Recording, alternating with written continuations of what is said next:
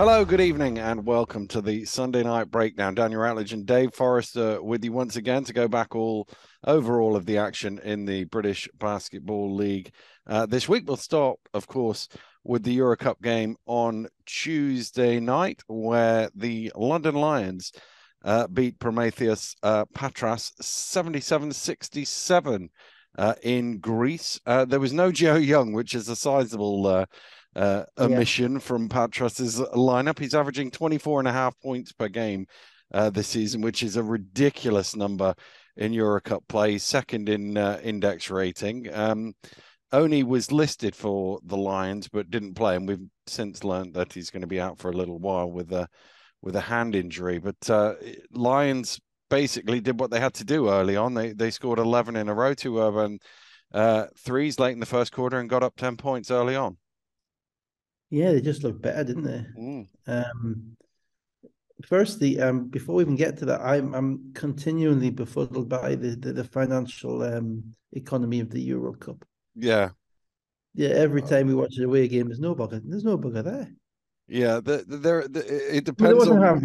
Yeah, yeah. It depends on where you go, and there was in Tel Aviv as well. Yeah, well, yeah. So yeah it, but I mean, the, the the the economics of European basketball in general are uh, are, are are quite interesting. I think. No, it's, it, you know it does. You know, we've always had this impression, um, or, or it's kind of been foisted on us by people who claim to know that you know every game in Europe has got eleven thousand screaming fans and flares. Yeah, yeah. we we I don't know if you saw the the Belgrade derby in the EuroLeague. Uh, yeah, yeah, I saw the shot that won it. yeah, yeah. The, the, those are the pictures that goes out uh, mm. as the sort of norm, and it it it is it's fairly normal in Belgrade, to be fair. Yeah. Um, but but it's not consistent. Europe is not a homogenous place where everybody has crazy fans jumping up and down, waving flags and, and lighting pyrotechnics. Yeah, and I love that. Whenever we hear about we need European culture, which one? Which one of the four? Yeah, yeah, yeah. Because actually France is a bit more like us, if I'm honest with you. It's yeah. a bit more Americanized when I when I've when I've done French games. Yeah. So yeah, so that was the first thought. As ever, there's no one there. Um, secondly, I thought they were really good. Um, they, they kind of they, they know they can tell that, that they know that they belong. Mm. That competition, you can tell that they have a they have a degree of confidence. I don't even I don't even think it's that. I think it's more than that. I think is that they they know they're good now in that competition. Yeah, yeah, yeah. yeah. That's yeah. Kind, yeah, kind of what I mean. Yeah, but you're right, and um, therefore they have that degree of kind of confidence in that they can play through what they what they need to play through. Um, they seem to have belief in um, in the staff, in the coaching. Mm. You know, you don't you don't see um, much in the way of um, dissent or of disappointment or anything like that. Um, the very little I remember about the game because I did watch it, but I have to say I watched it kind of fast forwarding some of the bits. Mm. Um, but the little I remember about the game came down to the end and the um, the rookie Greek coach getting himself thrown out. Yeah, yeah. let, us let, let, spin forward to that then because they got up double figures and then Arnaldus uh, uh, Kulbolka hit a couple of threes to cut it back to a, a, a one point game. Still a one point uh, game with 6.22 to go. And then Lions reeled off uh, 12 of the next 15 points. And as you say, uh, was it his second game in charge? I think it yeah, was.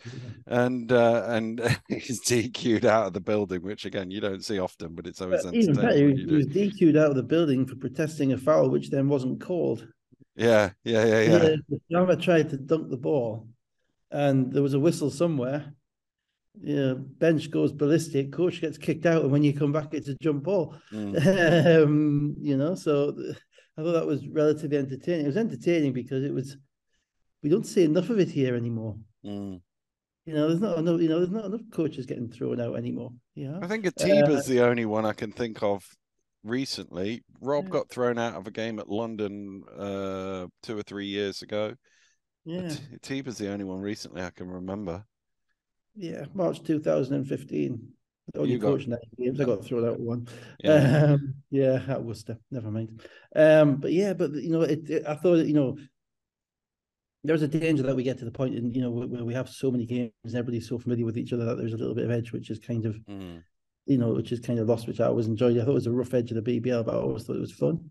Mm. You know that that, that that, that, you know ultimately you know, people could go off on one. You know Finch used to go off on one. Nurse must have been kicked out of multiple games. Yeah, Donewald particular. yeah, yeah, yeah, yeah. You know, um, you know, obviously Fab threw a clipboard across the court. Yeah. Um, you had Donewald um, actually. Uh, I've commentated on him getting kicked out twice, and I'm just thinking, how many games would I have done on TV with him coaching? And I managed to get commentated twice where he got ejected.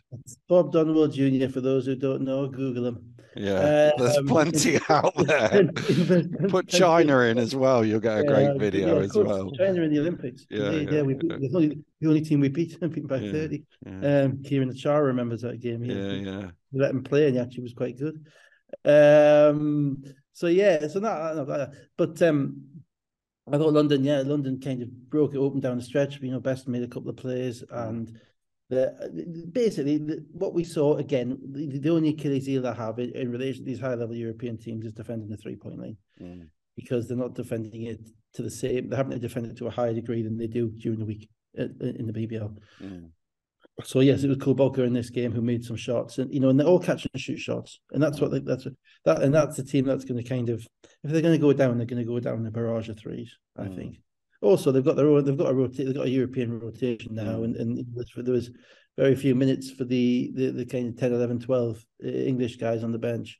Um, it was very much this is what we this is um this is the group that we're going with, and this is a group we need to, to get wins. So, um, but I think yeah, they made, made a couple of big shots down the end, and the um and the coach get it's the vibe, isn't it? You know that you know the, you see basically as soon as the coach gets thrown out with three minutes to go, and and and theirs will will never accept this, but at that point, it is um, beg your pardon. At that point, the player's mentality as well. If we lose, it's not my fault. Mm, mm.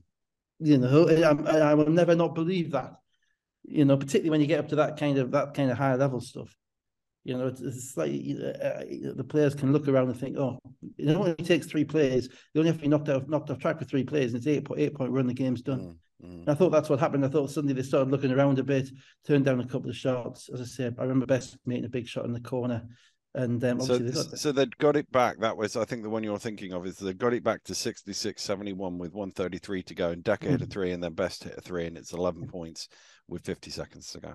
Yeah, and Dekker, you know, Dekker is, yeah, and in, in they win this game without Zubcic hitting anything, mm. you know, which was, you know, if, if you're winning by 10 on the road in Greece and you start on four man base, you can't make a shot and, um, and you, you're winning comfortably, you're doing something really well. So yeah. yeah, I'm still good. I'm still I'm still quarterfinals for them. I really am. Mm, mm. I, I, you know, I think in a two-legged game against, it's a one-leg game. It's a it's a one-leg game. game. Yeah, yeah, yeah. Uh, one a one-off game against.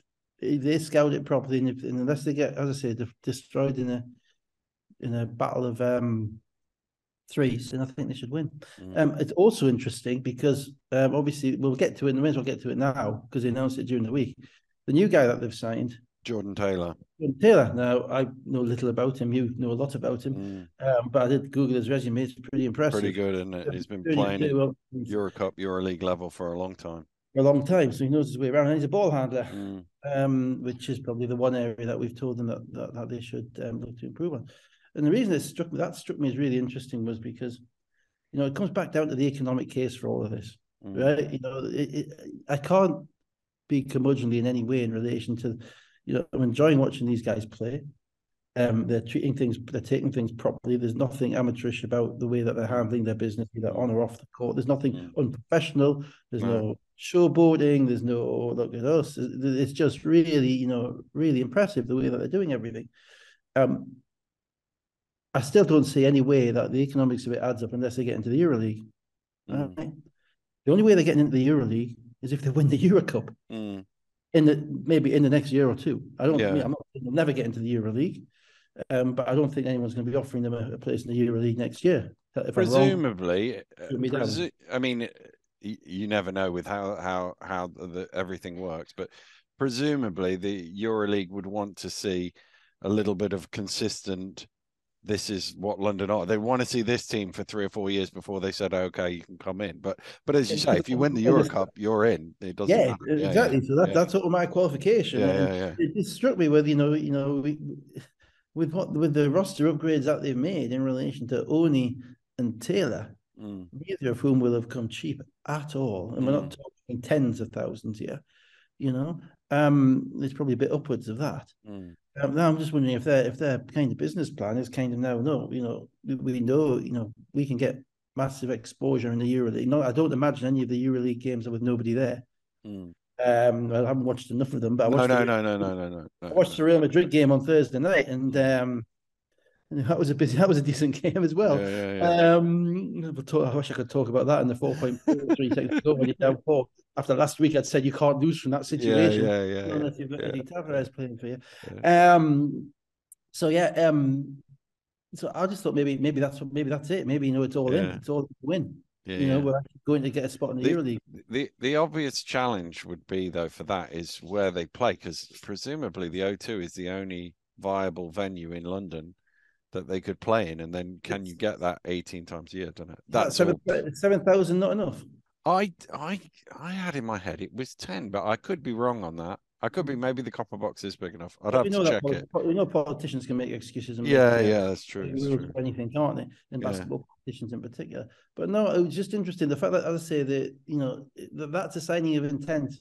Mm. Yeah, yeah, yeah, yeah, yeah, yeah. You know, and that, and what, and I'm thinking, well, what is your intent? And, and I'm looking at all the everything that's being spent, and the obviously there is no real return on it at this point in time. Um, but one could argue that you know there would be potentially in the EuroLeague if you're mm. playing Panathinaikos and Efes and Real Madrid. Yeah, yeah, yeah, yeah. Arsenal every week. That becomes news. Mm. And at the moment, it's not really news. You know, Gran Canaria, Patras, mm. um, you know, Slask. You know, mm. that that's not going to kind of burrow you into the basketball press conscious the press consciousness mm. of a mm. football mad country, you know. Yeah. So I, wonder, I wonder if they're just going to go absolute nuclear, which would be really really good. Yeah, yeah, yeah, yeah, yeah. yeah. and uh, and as you say, the the even the football uh, the football market will know most of the teams because they're football teams as well. Yeah, goodness knows where the so, yeah. Exactly. Yeah. You so know, you've got Bayern Munich, Barcelona, Real Madrid, Olympiacos, Panathinaikos. All of these teams have football teams as well. Yeah, and those and fairly decent population supporters mm. in the London area. Yeah, yeah, yeah, yeah, yeah, yeah, yeah, yeah. Yeah, I would imagine. I would imagine Žalgiris would be a, a hot ticket in London. yeah, exactly. Yeah, yeah, yeah, I remember Pauke, Lemon Trophy. They're just yeah, Sunderland. You know, that was a hot, that was different.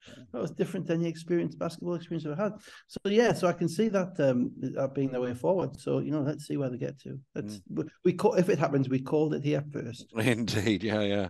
So doesn't we never mentioned it.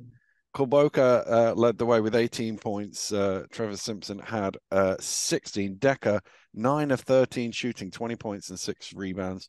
Hruban 14, best 13. So let's move to the BBL game that was on Wednesday night. And that was Plymouth City Patriots 68, Sheffield Sharks uh, 63. Um, Simons was back. Nelson and Cook were out for uh, Sheffield. I was actually doing a Euro Cup game on on Wednesday night, but it was the early game, so I managed to watch the last couple of minutes of this in real time.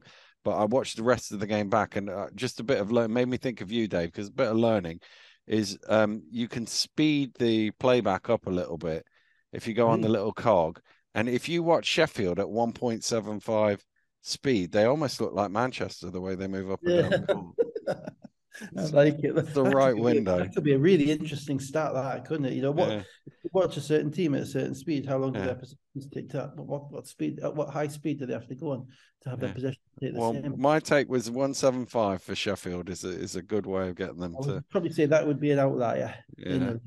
Um yeah, Sheffield missing a couple of players. Cook wasn't playing and um obviously Nelson still hurt. Um Plymouth, you know, what we're learning about this league is that you got to win at home, you got to win your home games. Mm. You know, bottom line, you got to win your home games, and you're expected to win your home games. And um, Plymouth on a Wednesday night isn't the easiest trip, obviously. Mm-hmm. And Plymouth are very comfortable playing on their home court now. You know, they're, they're getting kind of that Bristol thing going, I think.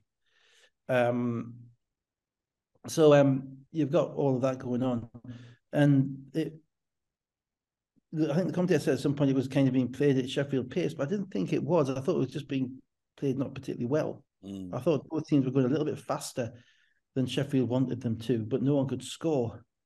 So I thought that you know the, the, the execution wasn't great early on, and um, I thought Sheffield's issue wasn't that they weren't getting the ball at the court; it's that they were turning down looks and that they were being too um, um, too careful in the way they were sharing. The ball was moving too much. I thought I thought they needed to be more direct because they, they were ending up with one shot and um, they weren't really attacking Plymouth down the gut, which is probably where they're weakest, to be honest.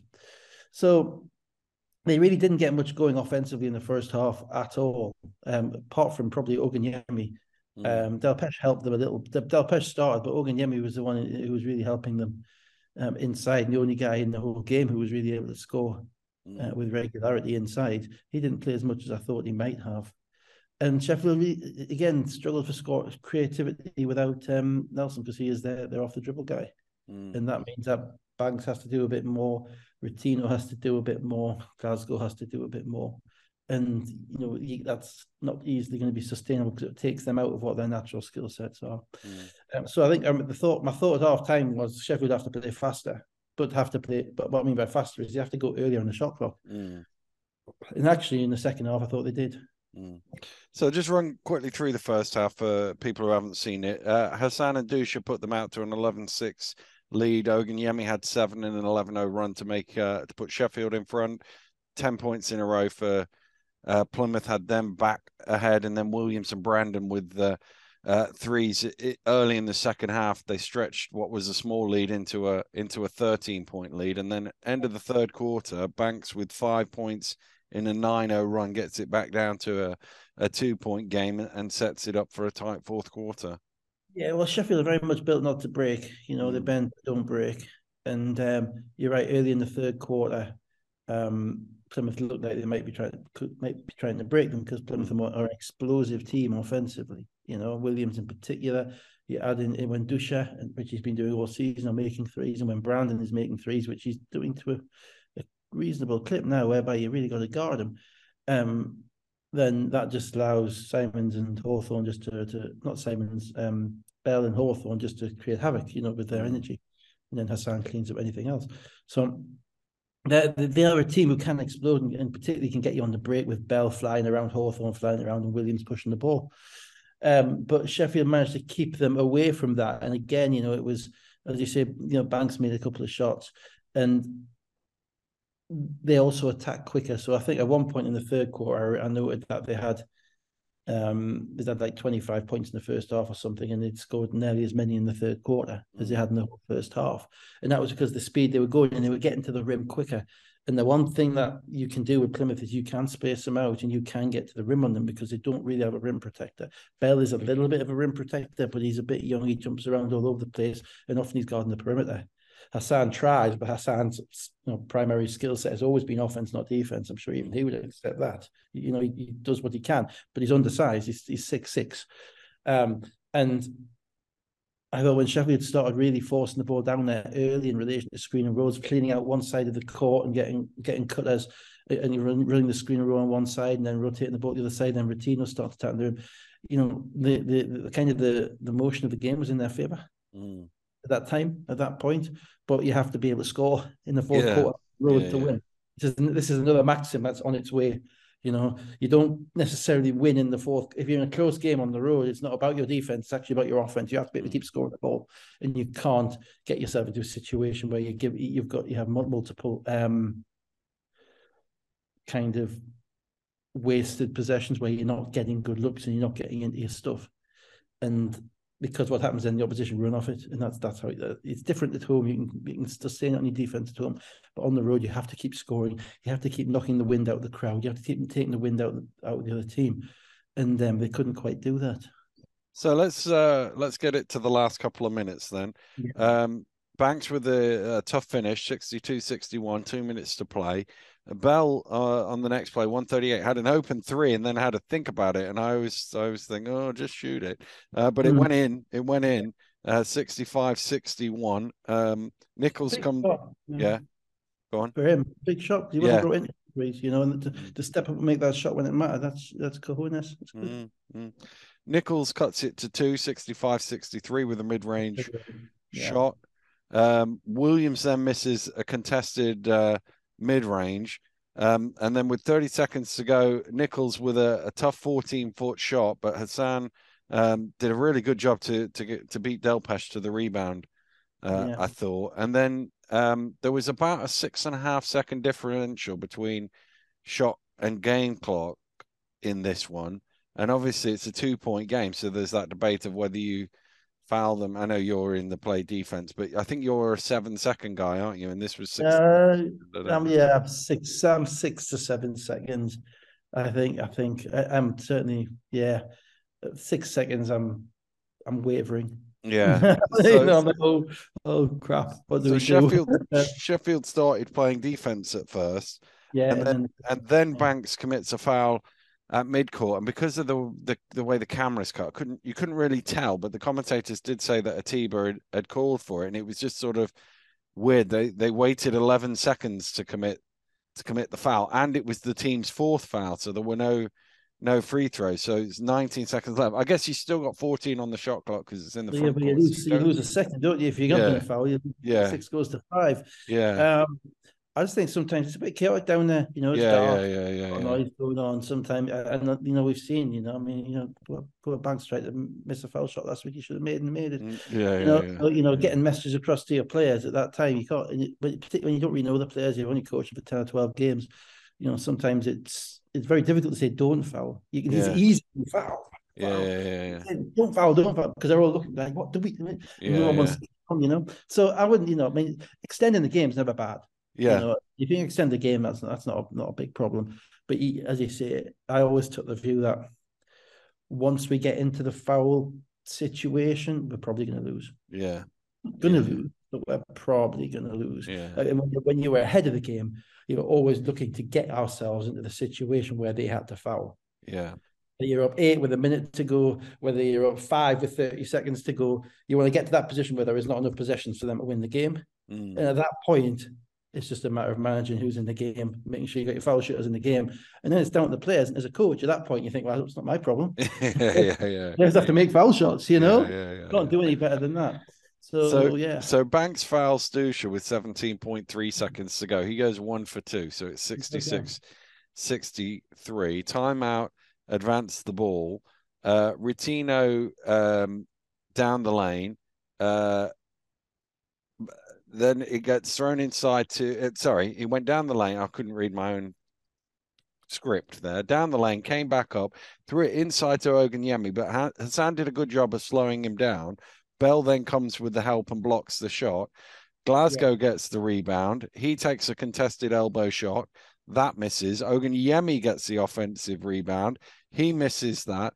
Uh, a tip from Rotino doesn't go in. And finally, Bell gets the rebound with about two seconds left uh, is fouled and makes a couple of free throws. The problem is that without Nelson, who's had the ball in his hands virtually the end of every game this season, Sheffield are not a team that's made to score quick points in all those circumstances. You know, they don't have anybody, I think, with that absolute first step mm. who is going to who is going to create a disadvantage on the opposition, and that really matters down the end because it's very difficult to create a good shot. And with what 15 seconds to go, whatever, um, you want the quick two, really. Mm you know, you're down three, you want the quick to extend the game because unless you can get an absolute you know nailed on three, um, which it's, it's unlikely. You know, mm. a three point shot miss ends the game. If you can get to the rim in four seconds, then I'm going to make some more foul shots, please. Which um, was the play they drew up to go to Ogunyemi, yeah, but... but but again they didn't. But that that's the problem. Throwing when you're throwing the ball, you know, throwing the ball inside in that situation, which is you know he was their best player and it was he's the highest level player, so I absolutely understand it. But by definition, it takes up more time and it's easier to blow up. If you're mm. a defender, you can blow up that play. Because whereas if you put five guys on the foul line, on the three point line, then someone's just going to tap the rim and then you know, it's if you ever see quick twos, it's normally someone going in for an uncontested lay because yeah, the other yeah. out on the three point line. You know, by putting a guy in the post and saying let's go and score, there's as I say, there's all sorts of things that can go wrong. You've got to get the inside pass right, You've got to get the spacing right, you've got to hope they don't double. Um, it, it's just very difficult, and it was they just weren't quite set up for that. But um, the one thing that struck me about this game, um, I think, is my vote at the moment for the best conditioned player in the league because he just never stopped. Mm. Shot the ball like twice in the game or something ridiculous, but he was up, down, round, moving, playing defense physically everywhere. Um, played all 40 minutes. I thought he was awesome in this game without actually standing out. If that makes yeah, any sense. Yeah, yeah. Um, uh, um, outside of um, outside of that, you know, Plymouth are just kind of on a roll with the group that they've got. You yeah, know, yeah. they're, they're, as I say, they're they're probably at this point in time top five team. I think. Let's see how they do on the road. Um, I think they're that said they're probably two injuries from disaster because they're not mm. deep. Um, but you know, you keep playing until you get them. You know. Yeah, exactly. um, you know, and, and they are they have a joie de vivre about them. They do, yes. About, about the way they, they jump up and down a, a lot. Moxie. Moxie, and it's a little bit. It's becoming a little bit more controlled. Yeah. Fact, a little, and we'll talk about a little bit more in today's game as well. You know, they, they're getting to that point now whereby they, they can win without playing great. Yeah, yeah, yeah. Um, yeah. You know, and, and that's big yeah. because in because in the past when they weren't playing great, you know, I say in the past, those guys, that group at the end of last year and this year, if they weren't great, playing great, it could blow up. Yeah. You get the impression now that they're they're a little bit more mature as a team. Um, yeah, it's a good win. Uh, Williams with 20 points and five rebounds. Hassan, six of seven shooting for 13 points and eight rebounds. Dusha, 12. Ogunyemi, 14 points and five rebounds. Delpech, six of eight shooting for 13 points. Banks had 11. Um, Sheffield with 39 uh, 39% from field goal, 26% from three point, and 61% from the free throw line. Tough to win. I would guess, it's tough to win. I would guess that they also had more points in the paint than Plymouth, which is remarkable. Yeah, yeah. That is, yeah. And at that point, half the league was 500. Which I know you want, actually, what you're saying is five fifty percent of the league was five hundred. So five hundred of the yeah. league was five. Yeah, five hundred if I read my tweet. Um, I did. I tried to miss them, but they yeah, keep on my timeline. Yeah. I need, I need to do something about that. Um, Where's Elon when you need him? I, I need some right wing race baiting stuff. your basketball tweet related rubbish. Let's move to Friday night and something that hadn't happened for a whole week a Bristol Flyers home game. Uh, Bristol Flies. This is, just moving into the element of conspiracy, yeah. now, isn't it? Well, I mean, I'm starting to think they're not playing away games at all. I mean, I just think there's a, I think there's a, there's something going on here. I think they're gonna, there's gonna be a rule put in at um, at Christmas that you know everyone's got to replay the, the same fixtures all over again, just like the end of 32 home games or something. I, I, it's just, just, yeah, it's it's beginning to get a little Incredible. bit disconcerting. So uh, Bristol Flyers 78, Surrey Scorchers uh, 60. No Miller for um, Bristol after that ankle injury. So uh, Watson Gale was into the starting lineup, only the second time he started this season. And uh, Jefferson uh, got his first start. Um, for Surrey, it was pretty tight first half. This Bristol led by six, Surrey led by three, but there wasn't really much either way. Pretty tight insofar as there's lots of missed shots. Yeah, yeah, yeah, yeah. Um, but that allows for lots more offensive rebounds, and that's how you win the game. Yeah. Um, I'm not sure. I mean, I understand why Watson Gale started. I'm not sure that's. Um, I'm not sure he's the starting point guard in this league at this point in time. I think he's a he's an off the bench scoring guard. Um, I thought there wasn't they didn't quite get into their stuff in the same way that they had done when Miller was on the court. Obviously, I think Miller and Bell played together at, um, at college as well. Mm. So you know, there's a there's a synergy there in relation to that, which isn't quite there with Watson Gale. But for Watson Gale's development, he's going to have to be a starting point guard. So he's got to start at some point. I, I was kind of a little bit surprised that Samuels didn't start, but he obviously likes Samuels' energy off the bench as opposed to Watson Gale scoring off the bench. So it's mm. probably a you know 50-50 shot. Um, Surrey, yeah, Jefferson is obviously Lawrence is back as well. Um, but um, Jefferson is, as you see, he's kind of your, your archetypal undersized two scoring guard guy who can shoot it from anywhere and, and can score if you give him the basketball. Um, they um, have too many players. Mm. you know, I'm sorry, and you know the other Newcastle we'll get to in a minute. They have too many players as well. You know, at the moment, you know, it, it's it's it's a balance for the coach to get the best out of the team that he's got because he's got to figure out you know, who it is that is not going to be playing as much. Mm. And if you're not, players don't mind not playing if they're playing for a winning team. Mm. At the yeah, minute, yeah. Yeah. for a losing team and they're not playing, mm. that, you know, then, then that becomes very difficult to kind of retain their kind of um, the enthusiasm, the effervescence that you need to, to get performances out of them. So you've got a fight. He's got now. He's got. He's got Lawrence. He's got um, obviously Quincy Taylor, who's a 30 minute a game guy, got a new guard in Jefferson. So Bazumbru's kind of disappeared. Mm. Um, you've got um, Wang, but you've also got Carey. Um, so Carey's kind of disappeared a little bit, and then you've got to find minute, and you've got minutes at, at front for kind of Johnson and Martin and Jack Domi, and then you've got the other guys to come back when Josh Steele comes back and when Teo comes back as well. Mm. So that's a tough job. You know, you need to win now, so you need players but you also need to try and make sure they're all they're comfortable in their role. And their issue, I thought, again, offensively, what you tend to find, and this is probably a generalization, but at the beginning of a season, a coach is generally going to be trying to um, put his stuff in. You know, put in your offense. Put in. This is what I want us to run. This is the stuff I want to run. And as the season goes on, the players get more and more comfortable with each other, so it becomes less structured because players start playing off reads with each other and they start getting the ball down, getting the ball to where it needs to be a little bit earlier, and they take out some of the actions that the coach has got them running at the beginning of the season to kind of you know share the ball and make everybody feel good and all the come by our stuff, you know. Um, so they get rid of all that stuff. Now, I think eight teams in the league are at that point, and I think the two that aren't are the two at the bottom. Yeah, yeah, yeah. Because I think sorry, the sorry guys are still kind of figuring out um, you know, where where each of the spots are. When can we go? When can we attack? Do we have to set three screens every time we go down? Does the ball have to see both sides every time? Can we not just throw it in here? Does every basket have to be a quote marks a perfect basket? And they're all wanting to do what the coach wants, and that's understandable. But they don't they don't want to make mistakes, mm. right? Now I'm sure Lloyd want, the, Lloyd will want them to go. Lloyd will want them to attack because Lloyd had Tyreek Armstrong last year, if you remember. Yeah, Tyreek, yeah. you know, there wasn't there was dropped 40 on Newcastle at the arena without passing the ball. Didn't need to, mm, you know. Yeah, yeah. Attack, attack, attack. The, other um the other correlation between those two teams is they probably had the most uh, variation in lineups over the course. Yeah, and absolutely, absolutely. So so what I mean what I'm saying is that they've still got new players and you've got to look at how many games each player has played. Mm. Right, and how you know, so even then, we, we think that we think that Trinity Taylor's been there a while. He's played five games. Mm. You know? Ryan Martin's played five games.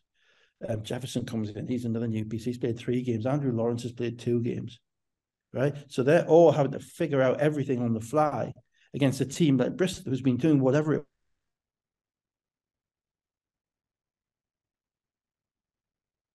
that was Surrey's offensive issues. I thought at times they were, um, I missed out Dobbs as well, so that's ten players, you know. Mm. Um, so um, that's their offensive issues. They do move the ball. They have got guys who can score, but you probably, you know, whenever, whenever I was looking at our roster, our lineup, you would always have in your mind kind of the the the, the perfect shot distribution for your team. Mm.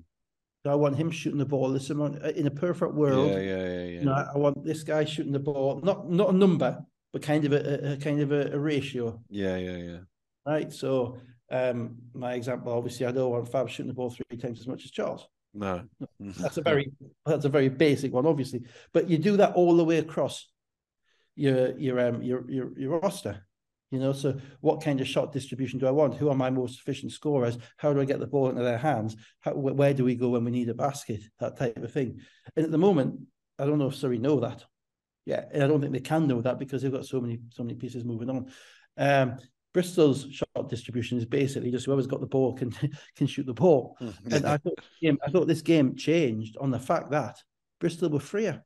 Mm. What I mean by that is, um, it was a relatively close game. Yeah. And then, but then you have Mahan and Ollison and, and Watson Gale, who, if nobody's in front of them on the fast break, five seconds into the shot clock, it, and I say a fast break, I mean a secondary fast break, where so the defense is there, right? But if nobody's right up in front of them, they're just going to take one dribble and they're going to shoot it. Mm. They made three or four threes, which broke the game open, which well, didn't come out of any pretty offense. It just came out of players stepping into a shot that they were comfortable taking. Yeah. And I don't think Surrey are at that point yet. And in no. the BBL, that matters. It does, yeah. So so Bell and Ollison hit a couple of threes to make it 11 midway through the third quarter. It was still only eight points in the fourth quarter, but Bristol, this is the bit you're talking about now, scored 13 points in a row and just sort of like cruised home. It, watching this game, it it didn't look like it was going to be an 18 point game at the end of it. Well, sorry, sorry, basically um, missed uh, every, missed a layup every which way you could for the last seven minutes of the game. They got decent shots, but no one could finish. No one could hmm. come close to finish. Johnson missed three or four. Um, you know, and they were gimmies. And I was watching it actually, and I was, you know, after the first couple, and this is where you have this way you have the coach has difficult decisions to make because he has a kind of a overwhelming number of imperfect options.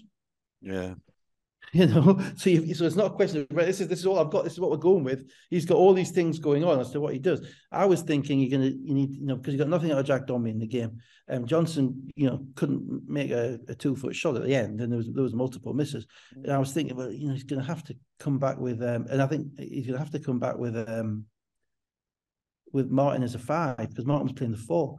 Now, if you're not getting anything out of your two centres, you know, I was waiting for the moment that, you know, he slips Martin to the five, bring another guard on, space the court out, and at least try and find a way of scoring. But against that, he's probably thinking, well, we're getting layups. you know, yeah, yeah, yeah, yeah, You know, what more? It's what working. They're just not putting it in. They just can't finish.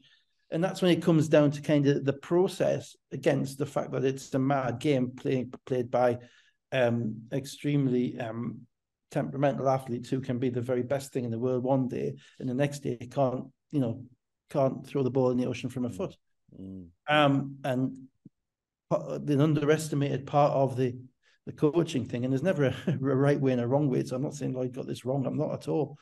Um, but the underestimated part is kind of figuring out um, who can you have on when it matters, mm. who is not necessarily going to do the right thing, but who is making plays. Who's going to make mm. a play? It can be the wrong thing, you know. But if they're making plays, ultimately you live with it because um, that's what you're dealing with. Mm. And I don't think they did that. I don't think the max. I thought they kind of went out meekly in this game. Um, and um, you know they, they looked, a little, you know, as I say, it was a little bit dispirit, a little bit dispiriting near the end. I thought, mm. um, you know, you got to score more than sixty. You yeah. know, and when you're playing them, these are BBL games. These are not games whereby you know every possession is being fought for. You know, these are there are shots going up you know, the speed of the game is high and you've got to score more than 60. Whatever you're going to tell us the numbers now, but I bet the percentages weren't great. Uh, they weren't. No, I will get to that in a second. Uh, Bell with 19 points and seven rebounds. Delpech 15 points, 12 rebounds, 10 offensive rebounds. That's the second that, time this. That, that's exactly probably why Lloyd's thinking I need to play with a centre because Delpech yeah. is on the board. Yeah, yeah. But my come back to that is if you're already playing with a centre and he's killing you on the board, yeah, how's it going to? You know, you know, you, you, you, may as well go smaller and you know, yeah. and, and, and, and, try and screw them up as opposed to them hammering you at what they're good yeah, at. You know? uh, he's uh, he's second time this season. He's got ten offensive uh, rebounds. He's the first player since Willie Clayton to do it twice in I'm a still, season. Still, I'm still scared of Willie. Willie Clayton did it seven times, so he's got a long way. I mean, Willie, Willie, I have to say, mm. was the oh, the the most he was one of the few guys in my all my time in the BBL that I could actually say physically created fear. Yeah. Not because he was mad, not because he's going to hit you or anything like that. Yeah. But with the, the level, the ferocity of, with which he played. I mean, if yeah. you ever got to see that early, he did a warm up yeah, yeah. game, yeah. which made you think that he was about to join yeah, the Marines. Yeah, yeah, yeah. You know, yeah. Fact, and then he would play 38 minutes and he would not, he would be going after the offensive rebound with the same ferocity in the, in the 40th the story with Willie is that Willie actually, yeah, absolutely, yeah. And Willie actually broke. Um, he was actually the first person to, to, to break a very specific um, rule at the Eagles Community Arena. Which is? Um, which is that um, other than guide dogs, no dogs are allowed. Oh, you allowed his dog in the arena, did you? Well, I think he sneaked it in. Okay. bag. Yeah. Because um, Willie had a dog that he used to take everywhere with him, yeah, and, yeah. and um, including the away games. And um, I, I, remember before one of our games, one of the games that we played, whereby I think he routinely destroyed us um, there was some kerfuffle out the front about where the dog could come in or not, you know. And then the last thing we were all, well, don't annoy him. yeah, yeah, yeah, yeah. Don't make him any worse. You know, you got the you have an elephant in if you want. You make yeah, yeah. Um, but no, Willie Clayton, yeah, he was he was he was something something special. Yeah. Um, signed a guy like him um, the year later. Actually, we signed a guy called John Mitchell a year later who did the warm ups the same as Mitt Willie, but wasn't yeah. quite the same on the court. No, no. Um, so uh, Watson, Gale, King, and Mahan all had 11. Martin led the Scorchers with 15 points and eight rebounds. Jefferson 13, Johnson 11. 21 of 71 field goal shooting, 29% from the floor, 22% from three point range. The other thing is, you know, sometimes you've just got guys who can put the ball in the basket. Yeah, yeah. Yeah. So uh, let's go to the Sky Sports game. Uh, Leicester Riders 100, Caledonia Gladiators 67. No Washington for Leicester. Caledonia led 11 6, but then two three pointers uh, in eight in a row from Whelan put, put Leicester in front. I th- tell you the thing that caught my eye, I don't know if it was on camera or not, was when Whelan made the first three, and uh, it'd been reasonably well contested, he sort of turned to the crowd and arms out, and you know, and I've seen Whelan do that a load. Most of the time, he does it later in the game than that. It's like after the second or third three pointer, and it was at that point I thought, wow, this guy is ready for this game. He is yeah. ready for this game. Schwarzenegger game, wasn't it? You know, I'll be mm. back. I'll yeah, yeah, yeah, yeah, yeah. They've been, you know, I'd say embarrassed. I wouldn't say embarrassed, but if you know, because other teams lose like that all the time. But from a Leicester perspective, you know, mm. that game at Caledonia was embarrassing for them. Mm. You know, it was so far away from um, their, their normal manner of playing. So, you know, in many ways, I think it was slightly fortunate for Caledonia that there was a league game before the cup semi final. Yeah, yeah. Um, to get that routine shellacking out of the way. um, and there was there's a couple of interesting things. I mean, just just just on Caledonia at the moment. I mean, and there's, there's some interesting stuff going on because obviously Burns is coming and he's shooting the ball every time he mm. touches it. Mm. Um, you have Bailey, who is becoming kind of their their litmus test, their vocal leader, their kind of everything. When it really, I think it should be Onwas, but Onwas is your strong silent type, mm. right? So Bailey in this game was ultra hyped for this game and not ready at all right? Because he committed, he shot the ball four times in the first two minutes. Mm. He then committed two ridiculous fouls. Um, one 45 feet from the basket, the other a swipe down, just just ridiculous, which sat him on the bench for most of the first half. He then comes back um, and commits a third foul, I think, on Loving going to his right where he didn't guard him properly. Mm. And he sat down again. Um, and then eventually in the, in the, second half he gets a full foul and fouls out on a technical, which is an mm. absolute, you know, I mean, it's the archetypal BBL rookie not ready for the game kind of yeah, situation. Yeah, yeah. Spiral, just a total spiral. You know, everything from the first foul, from the fourth, from the missed shots to the second foul, to the dumb foul when you come back in, to the to getting frustrated on the fourth foul, which was also a foul, and getting a technical on the way out. It's like it's like the trifecta. You've done it all, right? But but he's the captain, mm. right? So and the, and you know, in many ways, you prefer an abundance of um, energy than than a, a, a deficit of energy. Mm. So it's not all bad, right? Um, so there's that going on. Despite the fact that he sat down for most of the first half, um, you know, Caledonia continued to kind of be effective, and they were mm. scoring comfortably. Um, the, you know, you know, Burns came in, jacked up a few, missed a few, but eventually came back in, started making a few. But what then happened was an absolute um, carbon copy of the, the Newcastle Cup game the week before, because just before they got to half time, um, Gareth overestimated his bench, um, which is a a situation which I think coaches do do at times when they're trying to manage the game. And there is um, you can't manage a game at Leicester. Leicester don't lose at home very often, right? You'll have the numbers, but they don't. Uh, that was the twentieth uh, twentieth home win in a row. There you go. Right. You cannot manage the game against them. You cannot say, oh, we'll keep him ready for the fourth quarter because the fourth quarter won't be there. Mm. Right. And, um, you know, you have to be kicking, scratching, clawing, and your best guys have to be on the court. And if they're going to foul out early, well, you're going to lose in the fourth quarter because they fouled out. It's better than losing in the third quarter because they're sat on the bench. Mm. Right. So three minutes to go, which was just about the same time that the, you know when Rob's got his starters back in, and um, just the same time that they, they started to blow out Newcastle the week before, when Hamlet sat down, Newcastle couldn't score. Um, Bailey's got his third foul. Sloan's on two fouls, I think. So, so what happened was he takes Sloan and Onwas out. On, they both they were both on two fouls, and yeah. Bailey comes in, and then during this stretch, he picks up his third foul, and then he has to bring Sloan back in.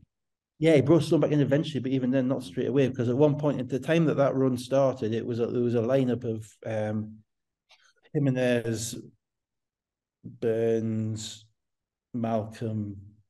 I think Baldwin was on, was he? Baldwin and Tappy, right? Something like that, mm. right? and that lineup is just I might be wrong, so I've got it slightly wrong. I might have over over exaggerated it because Sloan comes back a minute and a half, but the damage is done. Yeah. Because at that point it was a 10 point game when Sloan comes back.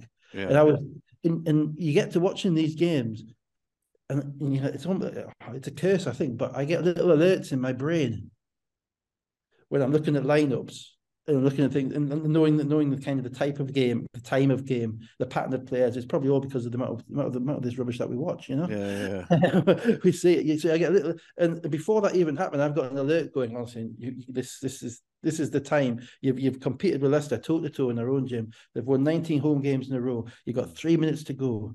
You've got to close it out now. And if, if your guy if a guy picks up a third foul at that point, so what? Mm. You know, but you've got to keep going at them and then you've got to maybe get them in foul trouble. And I thought that um, you know it's it's a thing. You know, if you have um, all those players and you want to protect people in foul trouble, there are certain venues you can't do it. Mm. Leicester is absolutely one of them. The only way you ever win at Leicester is if you're clawing at them the whole game, the whole game. Um, so you know that basically knocked the, the, the end of the first half knocked the wind out of Leicester out of um, Caledonia's sails. Obviously, Whelan is playing like the MVP candidate that he was last year. Jackson hadn't made much of a shot, but he's always going to make shots when it matters. Um, Thornton's looking more comfortable, to be fair. Well, he did in this game, I thought. And uh, and McKenzie is there, and Menzies is, is contributing. But basically, it's their starting lineup. It's always that time. Your, your starters come out, your bench comes in, your starters come back in. That four minutes, and that's when your depth matters. Right, depth shouldn't matter at the beginning of the third quarter because the starters are playing each other. Yeah, yeah. Depth matters minutes 15 to 20 in the half. Right? And then minutes 15 to 20 in the half, two games in a row, Leicester have absolutely blown out um, teams. Mm. And then they come out and they make a couple of shots in the in the third quarter. And obviously at this point, Bailey's Bailey's head's gone. Um, yeah. Sloan is there, but he's not really there. And and in in their defense wasn't able to handle Leicester, and Leicester were getting payback, basically. Yeah. Basically. So Leicester scored the last 14 points of the first half, the first five of the second half for a 19-0 run to lead 56 to 35. And then after that run was broken by Bailey making two free throws. He commits his fourth foul and as you say, a technical on his way out. Wait till you get to the bench to pick the technical up, then it goes on the coach. Um, and that was his evening uh, done. And then love to see a player argue that. Yeah, yeah, yeah, yeah, yeah. Oh, cool. I, I, my two feet were on the side. It should yeah. be on the court. Yeah, yeah, remember, yeah. Um, I remember a game when um, I'm sorry, I'm, I'm going back, and I know I know this will be the drinking game again. Yeah, yeah, I remember a game when um, Paul Goers absolutely flipped for us, and Neil Wilkinson was refing, and um, he got he, got called for technical after being not being fouled under the basket at one end. And by the time he'd walked back off the court at the other end, he'd got two more. Mm. Um, and one of the second one of which was his the the first one of which was his fifth foul, so the second one of which went on the coach. Yeah, yeah. And I think there was one more mouth, one yeah. more word, and the coach would, and Fab would have been yeah, yeah, yeah, yeah. And I'm looking at thinking we've only got eight players, you know, I can't, lose two, can't lose two of them because he can't shut his mouth. Yeah. Um, and uh, we had um, we had him and he hadn't been formally disqualified. I think it was before the two text rules, so it wasn't yeah, a formal, yeah, yeah, yeah. It wasn't a formal disqualification. He was out of the game. And um, and Neil came across and said, you know, one more technical and Fab's gone, don't you? Yeah, yeah. Which point Fab overheard, and he got the team manager to escort him all the way out the gym and so, get him in the locker room. Uh, yeah, I'm not, I'm not fouling out because of him. Yeah, yeah, yeah. So it was quite an important game. Um, so yeah, ah, it'd be really interesting that you know the, the coach. Yeah. The, that's a good way of losing your job, I think, isn't it? Yeah, I'm not fouled out. Fab will coach out instead. Yeah. Um, so that was basically the game. Whelan, Jackson, yeah. Thornton, Adekoya all hit threes. Leicester just kept on building the lead. Uh, Whelan top scored with 25 points, 8 of 10 shooting, 5 of 5 from behind the arc, 10 rebounds, 3 assists, and 3 steals. Um, he is a real, sorry, he is yeah. a real example for British players. You know, he was, he did all right in Lev Gould in Spain. He, he was solid. You know, he wasn't a a superstar there. It's a Spanish second division, um, but he went out there. He played. You know, his, his numbers are okay. Um, he has come back to this country and he has um, absolutely developed his game um, and his mentality. More importantly, mm. Um, he's shooting, but you know, shooting the best part of fifty percent from three. Every time he is open, you think he's making it. He's basically come back to this country in the in the BBL and demonstrated himself to be one of our best eight players for the GB national team. Mm. No, so with a real argument to be on the court either at the beginning or the end. Mm. And you know, the opportunity is there, and it's not. You know, if you play well at the, you know, if you play well at this standard, you will get noticed. Now, um, you know, he's just an absolute. Um, he's a success story mm. for Leicester, obviously, and part of the part of his success is due to the environment that he's in, no question. But he's also a success story for the league. Mm. Oh, because he's come back and he's, he's, just like a lot of other kids. You know, he played, did his junior stuff.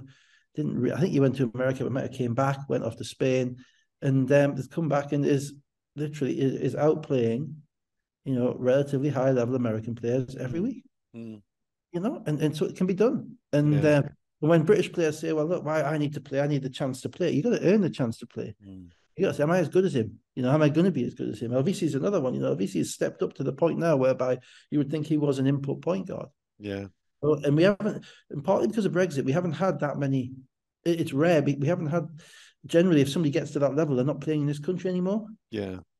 Prior to Brexit, so we didn't really see them, but now, um, because of Brexit, um, there's every opportunity for them in this country to make something of themselves. And it's only going to they're only going to get out of this country if they're playing it. When I say out of this country, I don't mean that disparaging. I mean get paid three times as much somewhere yeah. else if they're playing at a level which is above the standard of our league. Mm. You know, and and that is where Patrick Whelan is at the moment. Mm. You know, he is a top 10 player in our league, top five player in our league. Um, without any of the fanfare of anybody else for all the, the stuff that's gone on.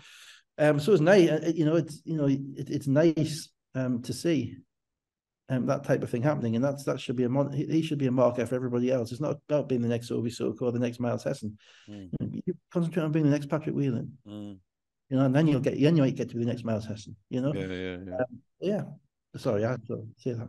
No, that's Thornton was 16, 11, 11 with 11 points, five assists. They had seven guys scoring nine points or more, shot 57% from the floor and eight of nine uh, from the three point range, 24 of 29 from free throws, and had 30 assists.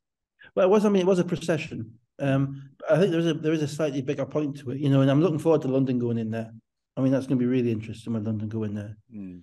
because you you have you know you have to have a mindset. It's not about making players to beat Leicester. You that in their gym, you have to have a mindset to beat them, um, and you have to, to to use the phrase. You have to enjoy the challenge.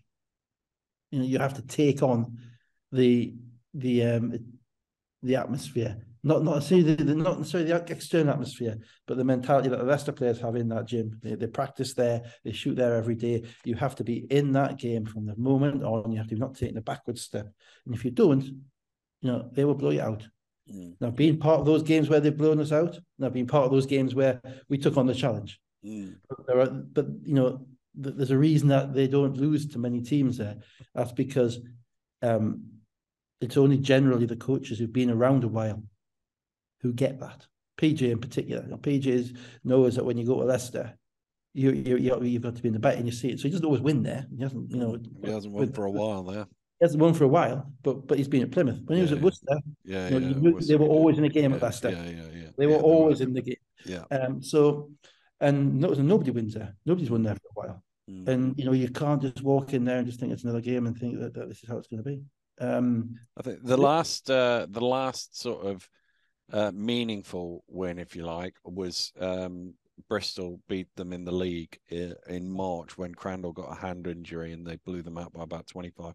The other defeats in between were cup games, one of which was the one that didn't matter between where neither Leicester or London it mattered whether they won and then Bristol, Bristol beat them in a cup game at the start of last season as well. I think. Yeah, just to continue the theme of Bristol were an in-your-face team last year. Yeah, yeah, yeah. They were they were a physical in-your-face team. Mm. Um, and I remember that game because I remember thinking, how the heck, watching it back, thinking, how the heck did it go from, how the heck did that end, end up that score after the third quarter? But because they wore them down, Crandall got hurt, and but they were in your face team. They were they were part of the battle the whole time, mm. and you know, you, you're not gonna you win a few, you run a few, you know, cheap um, good looking screen and rolls and your guard goes off and gets 20 that's not going to that's not going to get it done you know you got to scrap for every possession there and it, no one's doing that well so far. They haven't really been challenged at home this season. Maybe Cheshire took them relatively close. Cheshire, Cheshire gave them a decent game. They've uh, they've only played uh, a few home games. Oh no, they're up to five now home games. So. Yeah, well, we'll see how it goes. But yeah. you know that you know that so the London thing when London get in there, it's going to be really interesting. Twenty seventh of December, I think it is. It's somewhere in between Christmas and New Year. Um, Burns yeah, had. I've got a family party that night. Great. Uh, there you go.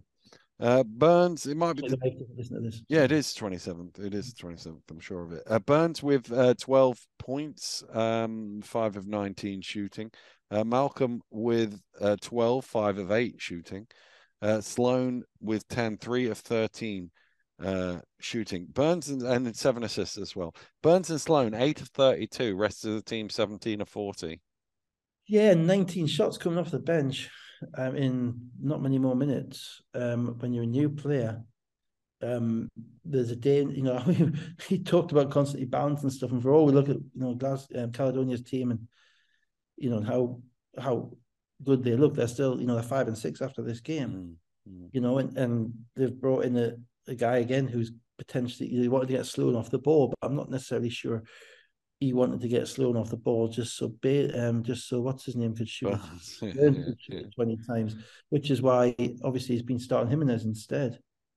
Um to try and you know keep that balance.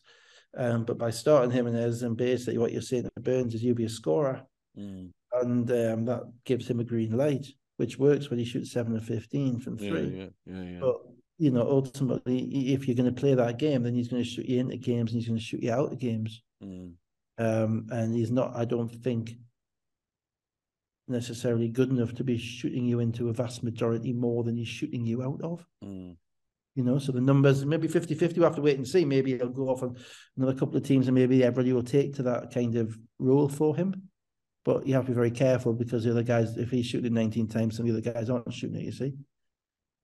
Um, so you've got to be careful with the dynamics of your team. It's the thing about having a new team.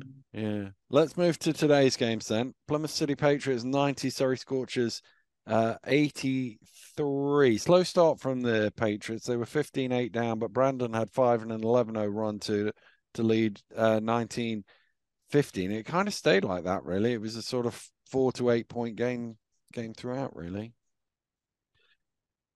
Say that again, Dan. Sorry. It kind of stayed like that. It didn't really get away. No, it was yeah, it, it was it was the first game on. Obviously, there's no other games on, so I tried to watch it. Um, I'm now trying to think back to it because I've watched a lot today. Uh, what stuck out in my mind about this game? Um, they started Johnson. Sorry, did. Mm. Which I thought was um, Lloyd's attempt to shake him up. Yeah, yeah, yeah. Shake him. Shake him. Yeah, yeah. There we go. Sorry, I was a bit slow on that. Yeah, yeah, yeah, yeah. yeah. As I was. Yeah, yeah, yeah. Never mind. And tush, I'm here all week. Yeah. um, to shake him up. So he started Johnson. Um, kind of moved his guards around a little bit. Brought Lawrence in at times. I'm, I'm, I'm a bit worried for Lawrence. You know, he's you know every time he get he's clearly uh, ultra talented. He doesn't look in the best of shape. He hasn't played for a while, obviously. I think he's carrying a little bit of weight, which he needs to get off before. The reason I'm worried for him is that when he's come back too early previously, or he's come back, he's not, he's got hurt again. Mm. You know, if he is if he is healthy, he's a Rolls Royce guard in this league. Mm. You know, an absolute Rolls Royce. Um, and you know, he hasn't been. But you know, if you went back to the amount of time he's been in this league, which is the best part of three or four years, you know, he didn't even play that much for London City Royals when he was with them. No, he's probably not won more than probably 15 games in his own BBL career. He's been here for about four years. Yeah. And, um, you know, it's, you know, it's, it's, you know, it's, he is a, he's a game changing player. Um, if he's able to stay on the court, and hopefully in, in February he'll be on the court, and my worries will be unfounded. Yeah, uh, you know, he just looks, you know, it, it's going to be tough. And now they've got Quincy Taylor, and now they've got Jefferson, and and Lawrence. And again, that means, um, as I say, Bazumbu gets kind of pushed down a bit because and also Wang doesn't get any as much ball handling opportunity. So it changes this, this scope of their team all over again, which is not a problem that Plymouth have because Plymouth is just the same. Yeah, yeah. Throw the ball they're going to do what they do. And LVC is going to keep knocking down shots, which was about the only thing I noticed in the first half. So let's let's go right to the end then, because um, yeah. they they managed to get up ten uh, early in the fourth quarter, 72-62. Scorchers then had a nine-two run to make it 74-71. Yeah, Johnson and, was good in this game actually. He yeah, made all the shots missed on on Friday. Yeah, yeah. And then Jack Domi started playing harder as well, and he made some shots too. Um, and so then Lawrence hits a three with 250 to go, 74 76. Uh, Brandon with an offensive rebound putback. That was a that was a big score that with with 220 to go. It just kept them two shots uh, in front. Yeah, a long way just playing hard. Make yeah. plays when it matters. Yeah, yeah. Playing hard, make plays when it matters. He plays hard. He does. Uh, Carey late shot clock missed a three. Williams with a mid range, and that's why that previous one really matters because now you're up six with 142.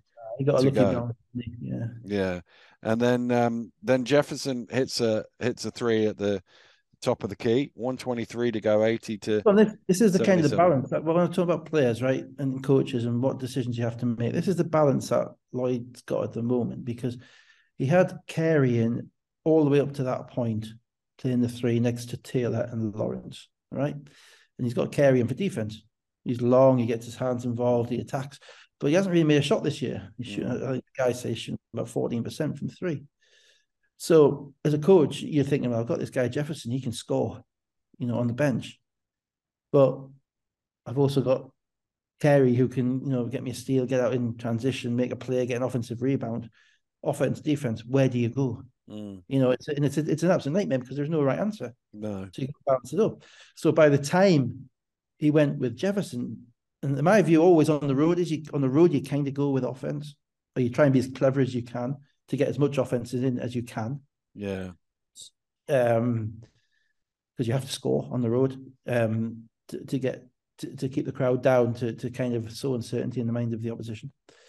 Um, but I thought it was a, I think it went a little bit late with them. Mm. Um, and so as you say, so it was a six point game. That came off a couple of stops. Carey missed a couple of threes. He has to bring him in. Then Jefferson steps up, knocks down a shot the first time he catches the ball. Three point game. Hassan then uh, with a score off a nice assist from Dusha uh, mm. down the lane, 82 77, 109 to go. And then Hassan runs back, challenges Johnson on, on a dunk. May, might have fouled him. Might, might have fouled him. I'll tell you, uh, the two reasons I know that he fouled him. One, I watched the replay. Mm. But two, they come back on the court. The camera shows Johnson looking at Hassan at the top of the key, saying that was a like a rookie, saying that was a foul. Mm. And you see Rashad, like a veteran, go, yeah, you know, as he, would say no. He, he was like, well, they didn't call it, you know. But before before that, Hassan ran the fast break and uh, and and scored. So with fifty nine point seven seconds to go, it's 84-77. Um, and there's a there's a timeout. Um, yeah, that was the game. That's the game, and that yeah, does matter. Yeah, you know, those calls do matter. That, that was a foul. I've seen that. I've seen there was a game. Um, that, that, that, I mean, here's the thing, right? This is kind of frustrates me a little bit, right? Um, there was a foul called on Onwas in the Leicester game, right, where he got the cleanest block. I can't remember. Who oh yeah, yeah, yeah, yeah. On the yeah, base, yeah, yeah, right. But he went across there, and he absolutely, you know, it was, it was, you know, you can't call that, right? He got there, he got above the ball he came from the side. He was above the defensive player, so he wasn't kind of submarining him or anything like that, right? And the refs called a block. I remember thinking at the time that's their calls that uh, called a called a, yeah, a blocking foul. And I remember at the time thinking those are calls that really frustrate me, right? Because um, it's a great play, great defensive play, great hustle, and the player looks at it and thinks, "Well, what you don't know what you're doing. You know, you can't call. You know, you're not letting me play defense, right?" You then and, and the key is where the defended player is in comparison with the offensive player, primarily their verticality, right? Johnson in that clear in that call, Johnson was a foot above the rim, right? Gravity tells you Hassan went straight up, right? But Johnson lost control of the ball. Now, and the ball went forwards. Now, either Hassan has got the tiniest fingertip on the ball and then, you know, whack Johnson's arm, which would still be a foul, I think, right? Um, or he's fouled him. You know, because if he's going to block that ball straight up from that height, it's got to be going back, mm. Straight going back at Johnson. You know, you got to be basically pinning it, right? And he didn't. And you know that, that call is a four point swing. That call basically decided the game. it's unfortunate, and the rest missed it, and refs do miss calls, and no one's trying to um trying to say you know that the that, that it's unfortunate that it happened. You know, I say it happened in Surrey's favourite Newcastle when um we ran over Donovan Johnson. You know, so yeah, caught yeah. at the end of games. Um, but the inconsistency of that frustrates me. That Onwas can be called for that, that foul, and yet Hassan is not called for that foul when the, the offensive player was clearly the aggressor making the play. And so that's a seven point game, and basically that is the game. Um, yeah, from from then on in, Surrey kept scoring, but but um, Plymouth kept making free throws, so they couldn't get. Yeah, and there was, I mean, there was other one. I mean, Lloyd was quite rightly upset about it as well. He got called for a lane violation with about thirty seconds to go. That was uh, a lane violation, though. It was a lane violation, but it yeah. wasn't a lane violation because Bell was in even before the shooter. Oh, I didn't notice Bell going in. Oh, well, what happened was the shooter went in early. Yeah. Bell was already in. Bell was already in the paint before he even let rid of got rid of the ball. Oh, um, that bit. Uh, well, Lloyd, if he, Lloyd didn't, because Lloyd's talking about it even at the end when he's talking to the refs, and he's saying, "Well, he was in early. You can see what he's saying." Um, so, and that so basically the baseline ref ignored the guy who was across the line, and the, and the, the, the foul line ref got it absolutely right in, in calling him for the foul. But it wouldn't have changed the, the result of the game. No, it so, was still a five point game. So even like if they scored, they're yeah. still a they're still a shot behind with 19 seconds to go, less than that. So Hassan, 18 points and six rebounds. Brandon, uh, 16.7 rebounds, five assists. Bell, 15.6 rebounds.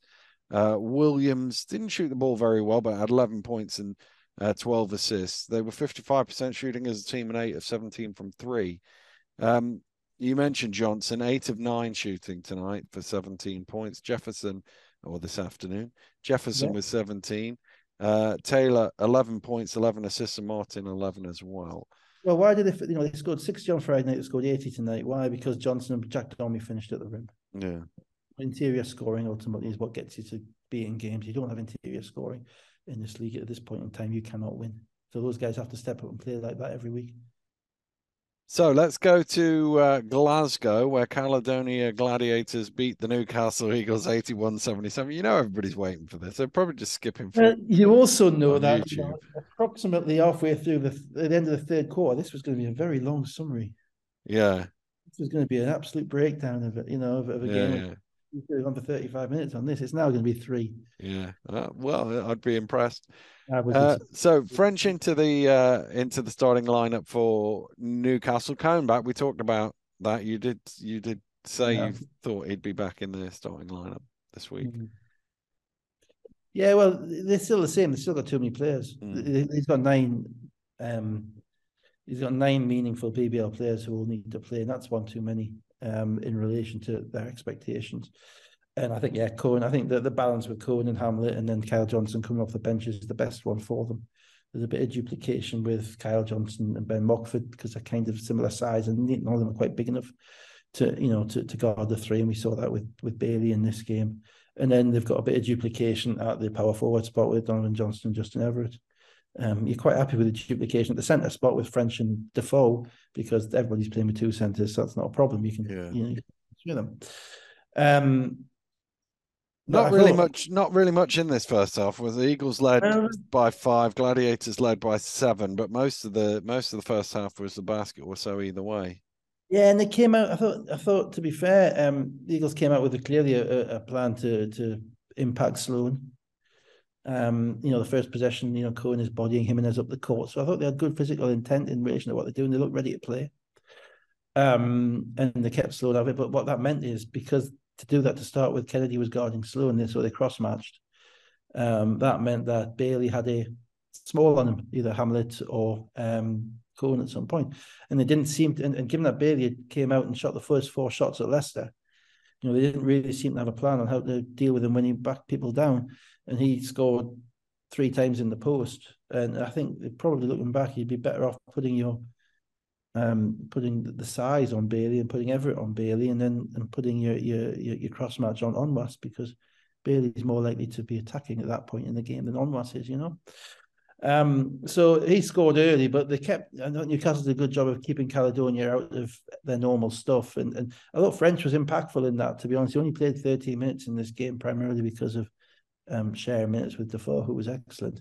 But his defense, actually, I thought made a noticeable difference early on. Just his size, just his width, um, and being there, and that isn't a lot. You know, it's not a high bar to improve, but it's always an improvement on what they've had, and um, considerable improvement. So I see positive signs going forwards with him. Um, but yeah, I mean, the, the game kind of ebbed and flowed.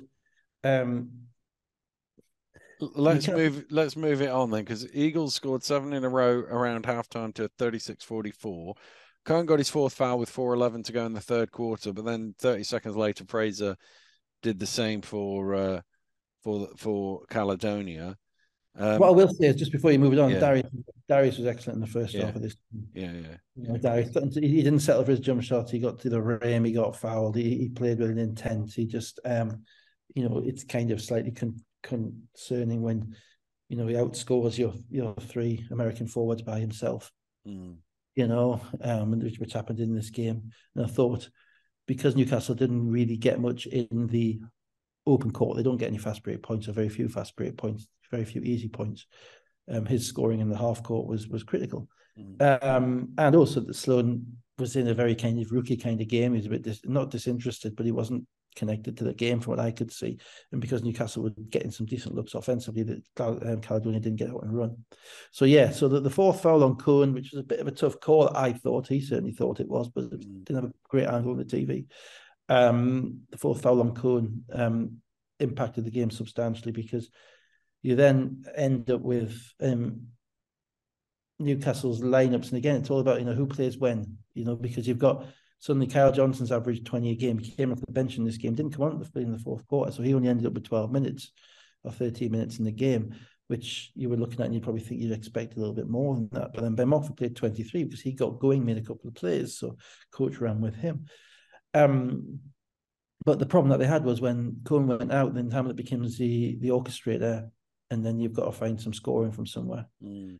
And um, they got a little bit from Mockford and Defoe running the um, um, the pin downs and and, and Darius in, on the curls and, and finished the rim. They got a little bit from Donovan Johnson with the threes, and Kyle Johnson got a couple of sneaky baskets as well.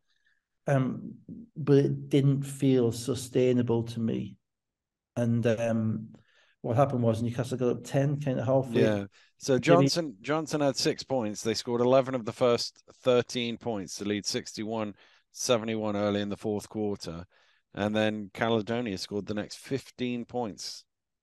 Well, they did. And this is what I talk about. It's not about them, the fact that they scored, it's the fact that Newcastle couldn't score. Mm.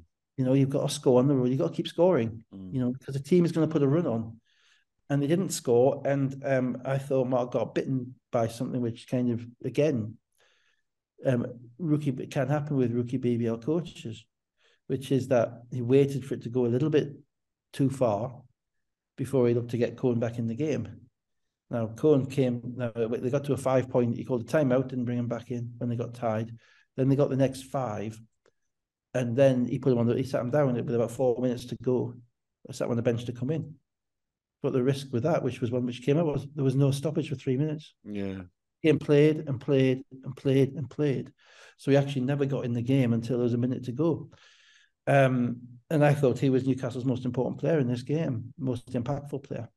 Um, beyond that, outside of Darius, because he freed up everything else. He ran some screen and he ran some pick and pops. He got Johnson some threes. Got to the rim a couple of times when they weren't when they weren't um, respecting his his quickness and he also he freed up Hamlet, and Hamlet has to score for them. So we end up with an end game whereby the guy who needs to be on the court isn't on the court because he waited too long, so you lose those minutes. Um, and Newcastle couldn't score, you know, and so they went in the drought, and the drought killed them eventually. Darius made a tough turnaround, jump shot out of nothing. Um, 76, uh, 73, 251 to go. Yeah, which was just a shot he pulled out of his backside. You know, there was no, there wasn't anything, there wasn't anything particularly helpful uh, created there. And then um, I think they made neither one, team one, scored. Neither, team, team scored. scored. for the next you know, two minutes. And the other thing is Hamlet is at this point Jamie Hamlet's tired. He's played most of the fourth quarter because there's not been a rotation because Cohen's been in foul trouble.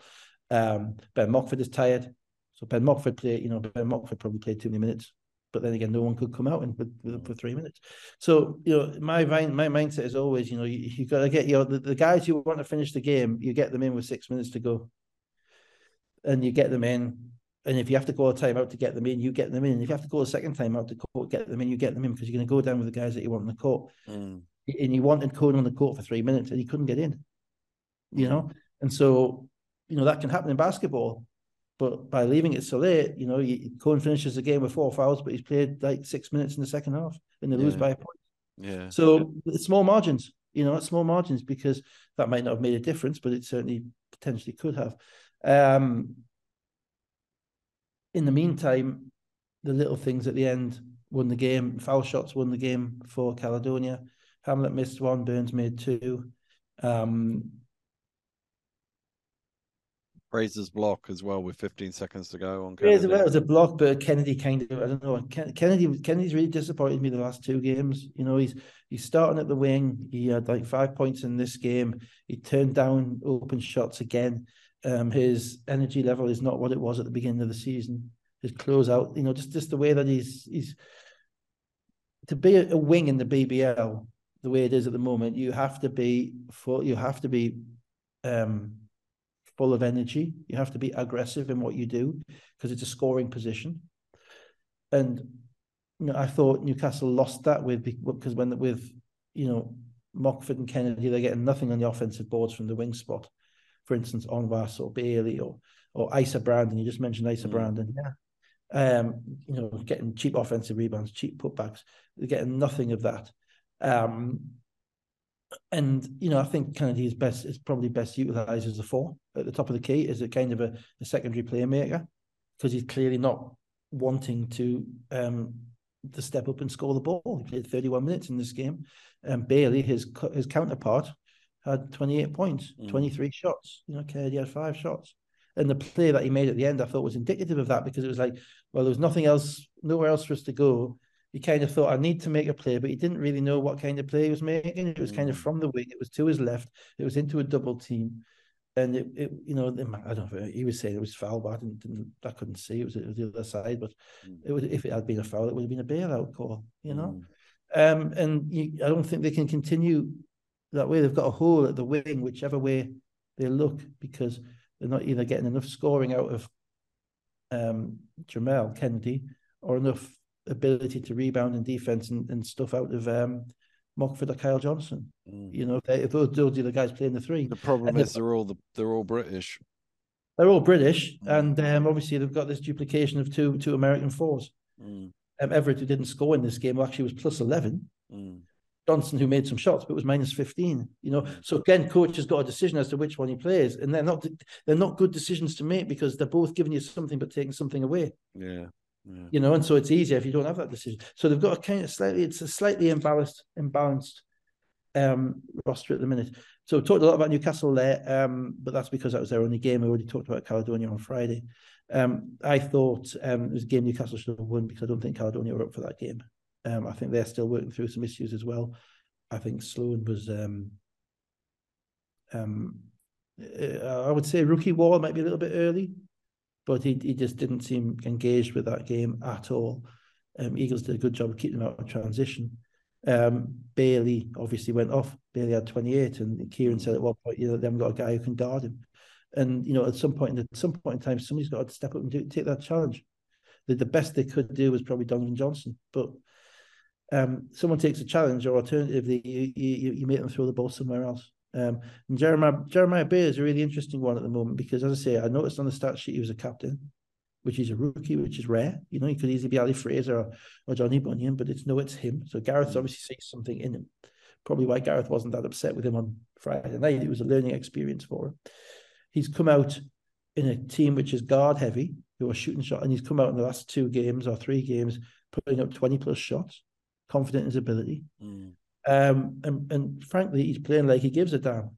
Mm. It doesn't necessarily mean he's smart in he's doing it, because at times he is and at times he isn't. But um, he's becoming their heartbeat. Um, and to get to that point at this part of the season when you've had ball dominant guards and you you know that's pretty impressive. Mm. So so he's one to look out for. See which way he goes. Um, you know, they're a tough team to beat at home because they do play well at home. Um, but they didn't play well tonight. Didn't play particularly well tonight. And I thought Newcastle's game plan was pretty good. The defense was pretty good, but I hope they blew it in the fourth quarter. Mm. The wrong people on court at the long in the fourth quarter. And um, and the only way, the only reason you've got the wrong people on that on court is because you've got so many of them to yeah. choose. Yeah, yeah. And you've got so many competing thoughts in your mind about who you need, about who's not playing, who is playing.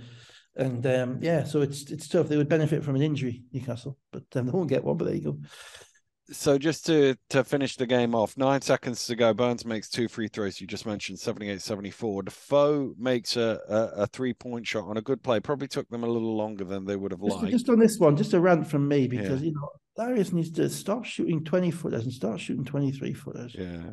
Fed up with it. 15 footers, fine, right? But he can shoot. He doesn't shoot them.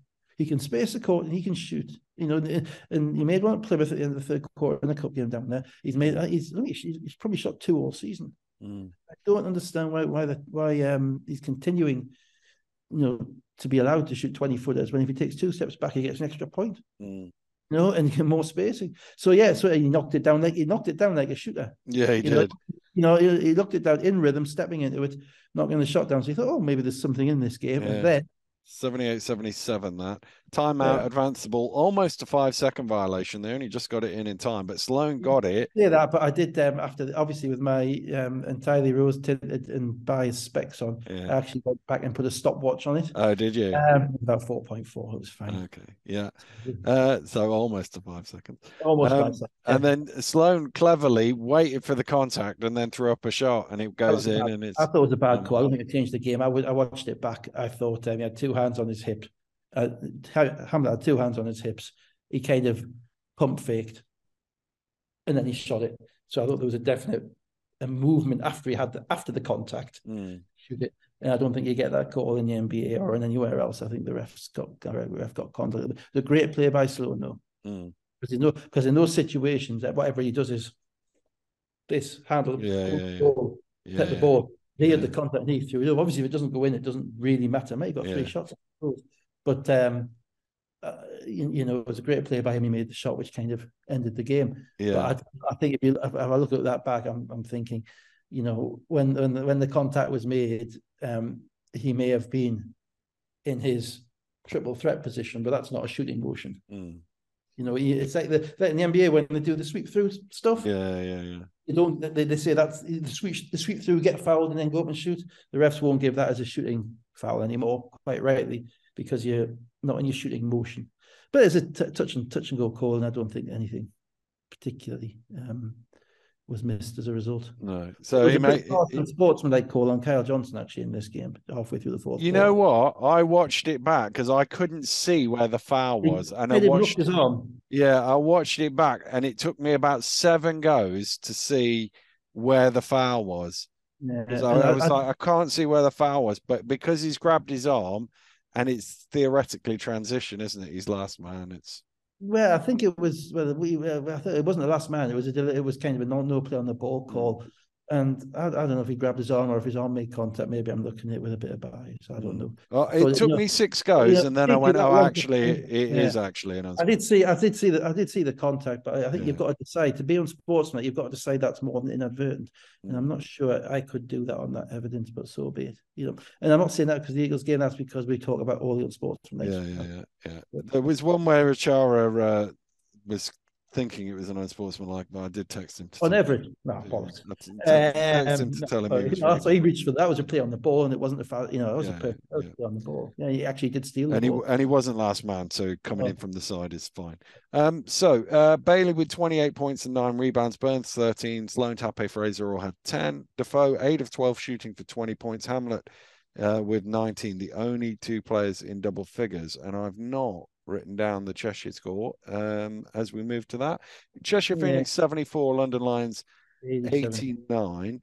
Ocherobia back for Cheshire. Hudson was back but didn't play. Only we've discovered is out with a hand injury. Kaboza is out. Philip confirmed out for the rest of the season. Zubcic uh, rested, presumably, uh, or inactive.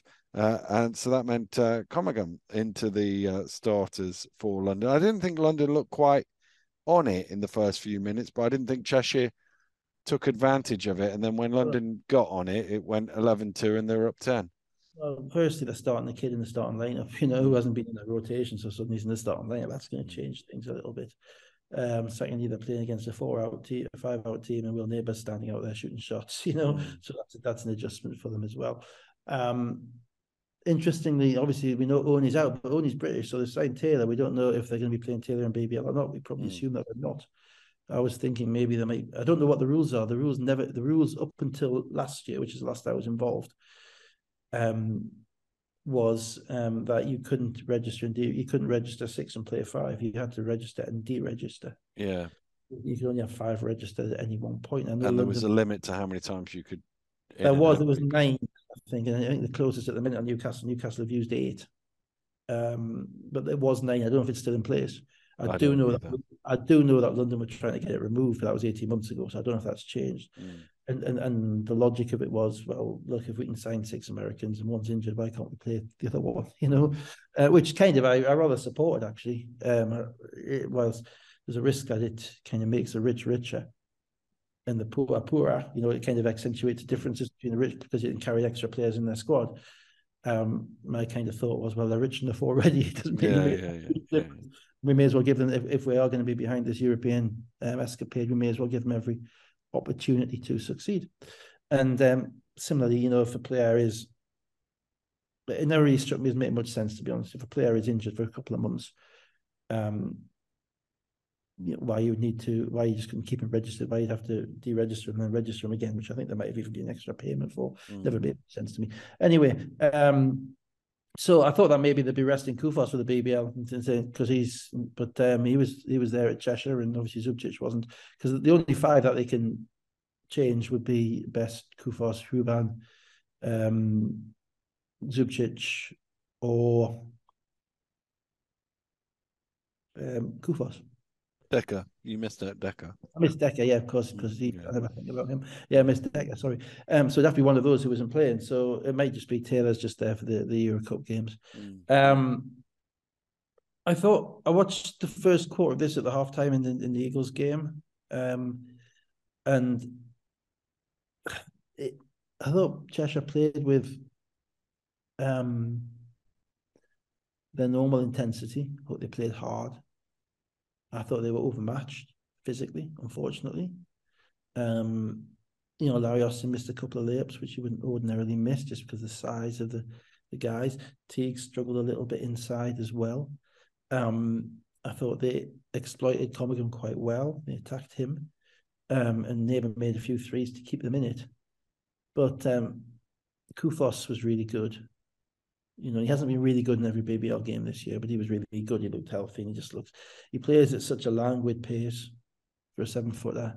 You know, he catches the basketball where he, when he's when he's right, when he's in rhythm, there's a rhythm to what he's doing. There's a, a kind of a fundamental ability which kind of counteracts his lack of quickness. He's got size, but he's got more than that. He's got touch. He's got he's got his body control. He knows his own body. He knows his own game. You know, and I thought he was really good. And I thought basically what happened was that London wore down Cheshire with their defense, and London's mm. defense I thought was really good because yeah, yeah. once they got used to the fact that they were playing a five-out team, they started scrambling. Yeah. And when they were scrambling out there, they got such size, and they got Sharma or Koufos in the middle that the lanes are very, very difficult. Cheshire needed to find the right guy with the ball in the right place on, on multiple rotations to get the opportunity of making a shot there was a play, and I think it was late in the second quarter, where Anderson had a a long, difficult three point shot uh, at the end of the shot clock that hit. It didn't hit the ring. I think it hit the backboard and came out. And London uh, went down the other end, and then uh, Queally just drove to the basket and laid it in. And it was that was almost like a microcosm of the game in how hard it was for Cheshire to get a bad shot versus how easy it was for London to get a good shot. Yeah, that's right. And um, actually, you know, Queally I thought was quite good in this game. Actually, really good in this game because he looks like he's he had a couple of times that he pulled out a Dekker move with the Euro step finish with his left hand. That's what he's going to be. He's only, I think he's only 21, you know, 22. Mm. He's a real, you know, he's, he's got a real, obviously he's been hyped from when he was 13, but he's still young in relation to professional basketball, in relation to actually playing. And you know he's another one that we should be hopefully promoting through through the league and and, and, promoting towards the GB team. And in this game, you know, his, his defense is good and his physicality was good, but this game he actually finished in transition as well. He got a backdoor cut for a dunk as well. Um, and but you know they're bringing Soko off the bench. Mm. They're bringing Hruban off the bench. How we man? Mm. You know, how we man? You know, what, what, you know, it's so tough for for, for Cheshire, who are basically know exactly what they are. They've got their eight man rotation, nine with Ulf, but Ulf, you know, that, that if they need the extra big to, to kind of eat up some minutes. But they're all under their tip. They're a, an absolute uh, microcosm um, of a BBL team. They're talented and play hard, but they're all undersized, probably apart from Jamel for the position. Every single one of them is undersized in comparison with the Lions. And um, therefore, the way that they win is if they either run them off the court, which they did last year with London, Mm. Um, uh, that was a different London team, obviously. Um, or they make a barrage of threes, which London didn't let them do, but they weren't quick enough the ball movement to get around. Or um, London don't show up mentally. Mm. You know, they're the three options. And um, the first two probably rely a little bit on the third. Yeah.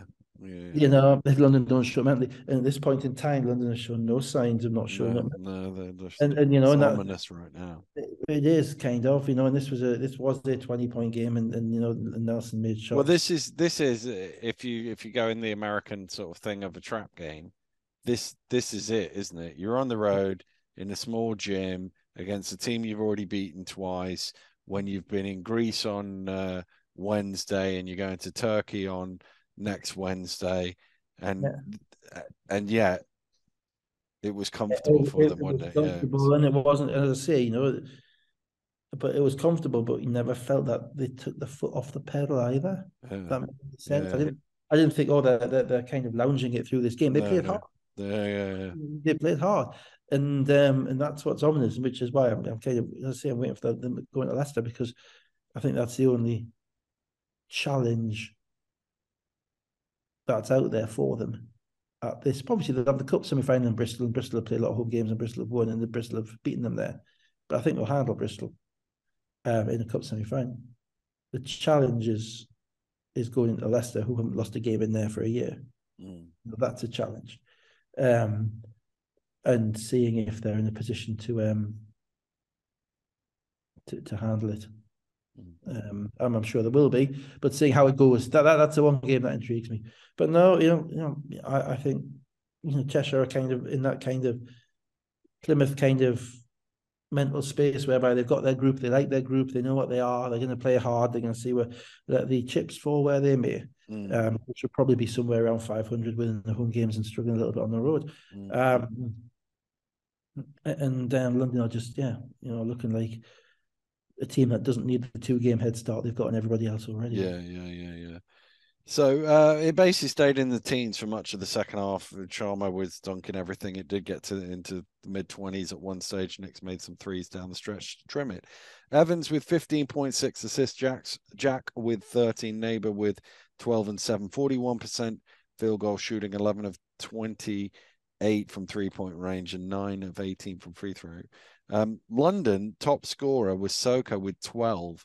They had seven players score between nine and 12 points, and all but Comagum scored. They shot 58% from the floor and had 50 bench points. I mean, it's in- the interesting thing is, look, you know, from a kind of over over overlooking perspective, Ward Hibbert's playing, Queeley's playing, Kaboza, I know that would have been playing if he was healthy as the season goes on. Solowade is playing and playing very well.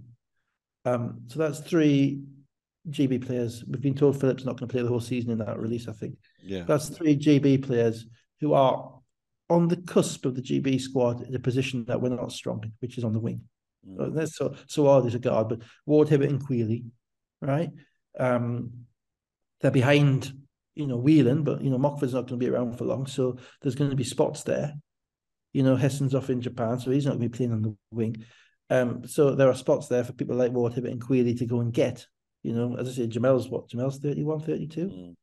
You know, so um, there are minutes there to be obtained. So can those players be developed in their skill set by playing with people and practicing with people like Dekker and Koufos and Hruban? Um, which can benefit the national team. You know that that has to be. This is we we need that synergy. You know, um, and just on that point to to extend an already remarkably and ridiculously long talking shop. Mm-hmm. Um, the um, new CEO's um, been appointed. Indeed, yes. Um, Aaron Raiden from um, the Metaverse. I'm not sure. I think he's a real person and not an avatar. Um, um, American, um, nice tight fitting suit.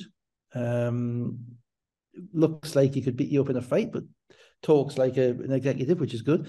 Mm. Um, and he did a he did a um, what was no doubt a preordained um, questions in advance interview with Xenia Stewart mm. um, online. If you haven't seen it, go have a look at it because it's really interesting. Um, you know, I thought talking very impressively mm. um, on the face of it about um, you know his areas of progress for the league and um, particularly in relation to kind of the imprint of the league on society and that type of stuff. And I don't want to, I'm not going to repeat everything you said because it's out there, so people can go and listen to it. But obviously, talk, talking about content and, and and and raising awareness and all of that stuff, um, kind of beyond the, the, the normal kind of you know fans' complaints about you know two-legged games and stuff like that. Mm. A bit far more um, over over looking perspective, and you know, just for those who don't know, the league's had a, a chief operating officer for the last 20 years, a guy called mm-hmm. Andy Webb in, in Leicester, who has been exceptionally good at his job um, in relation to keeping, you know, the warring tribes together and keeping the league moving forward and, and, and, and dealing selling with tickets. all sorts of selling tickets in finals. And we all talk about how, you know, this is, you know, he's, you know, really done, but he's been chief operating officer. So he's very much been kind of the hamster running on the wheel to keep it mm. turning. Mm. And now, what I was encouraged with with with Aaron Raiden was that um, he appears to be the guy off the wheel who's going to try and look at it from the outside and make the wheel bigger. Mm. You know, and improve it so we don't have to just continue fighting to get to the next day. Um, obviously, the one thing that no one's addressed yet, be it seven seven seven or um, or him, is venues. No one's done that yet. He talked um, that they're kind of hoping. I think they'll just appear out of nowhere and obviously Sheffield and Bristol might. Sheffield mm. is going up there as we speak. Uh, and you know because you can have as much fan engagement if you want, but if you haven't got enough space to put them in the gym, it's a waste of time. Mm. To be blunt, you know, you haven't got enough. You know, seats doesn't really matter. Um, but overall, you know, I thought it was quite intriguing mm. and what he said. Um, you know, there is a market there of which I know nothing in relation to the kind of kids growing up now and YouTube and digital stuff and and all that stuff, which um, he obviously does, having having you know worked for the um, for, for Zuckerberg. Uh, I had words there, but no. Um, but he does, and um, obviously being being you know involved in basketball and being an American, understanding the sport, having coached the sport himself. Um, so I'm I'm really intrigued with where it's all going to go. I'm still scared there's going to be a bubble. The bubble might burst at any point. Mm. You know, if, if the the, the check stop being written, then the whole thing will just kind of go back to where we were, and everybody will say, "Well, at least we tried." Or more likely, there'll be a massive outrage, massive amount of outrage uh, as to oh, we should never have done this, that, or the other. Mm. But um, on the face of it, I thought it was quite an impressively, albeit slightly scripted interview, mm. um, softball interview. But you know, yeah, yeah. you know, but um, you know, not slightly scripted. I'd like to see a little bit more of their um on the basketball side. Mm. Um, in relation to, to youth development, and more importantly, I'd like to see um, some evidence that you know GB, basketball England, basketball Scotland, and the BBL can work with a Venn diagram that at least touches each other's circles. Yeah, yeah, yeah, you know, as a, it doesn't have to. They don't have to be on top. It doesn't have to be a solar eclipse, but you know, you know, they need to at least interact in some way to improve the sport. And I'm not sure but necessarily there yet, and I'm not sure that's going to happen. Um, but well see. We and what do you think of the interview? Yeah, I think you were right on that. I think, yeah, I think, no, no, no, uh, yeah, yeah.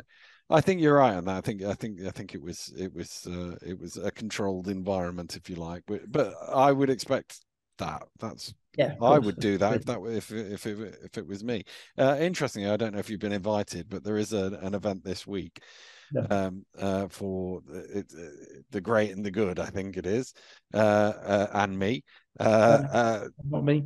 So, and again, we've been asked if if you want to send questions in in advance to get to go. It's a sort of meeting. I think it's players and club officials and people like mm, me, mm, sort of mm, thing, that yeah. have been invited to it, and some.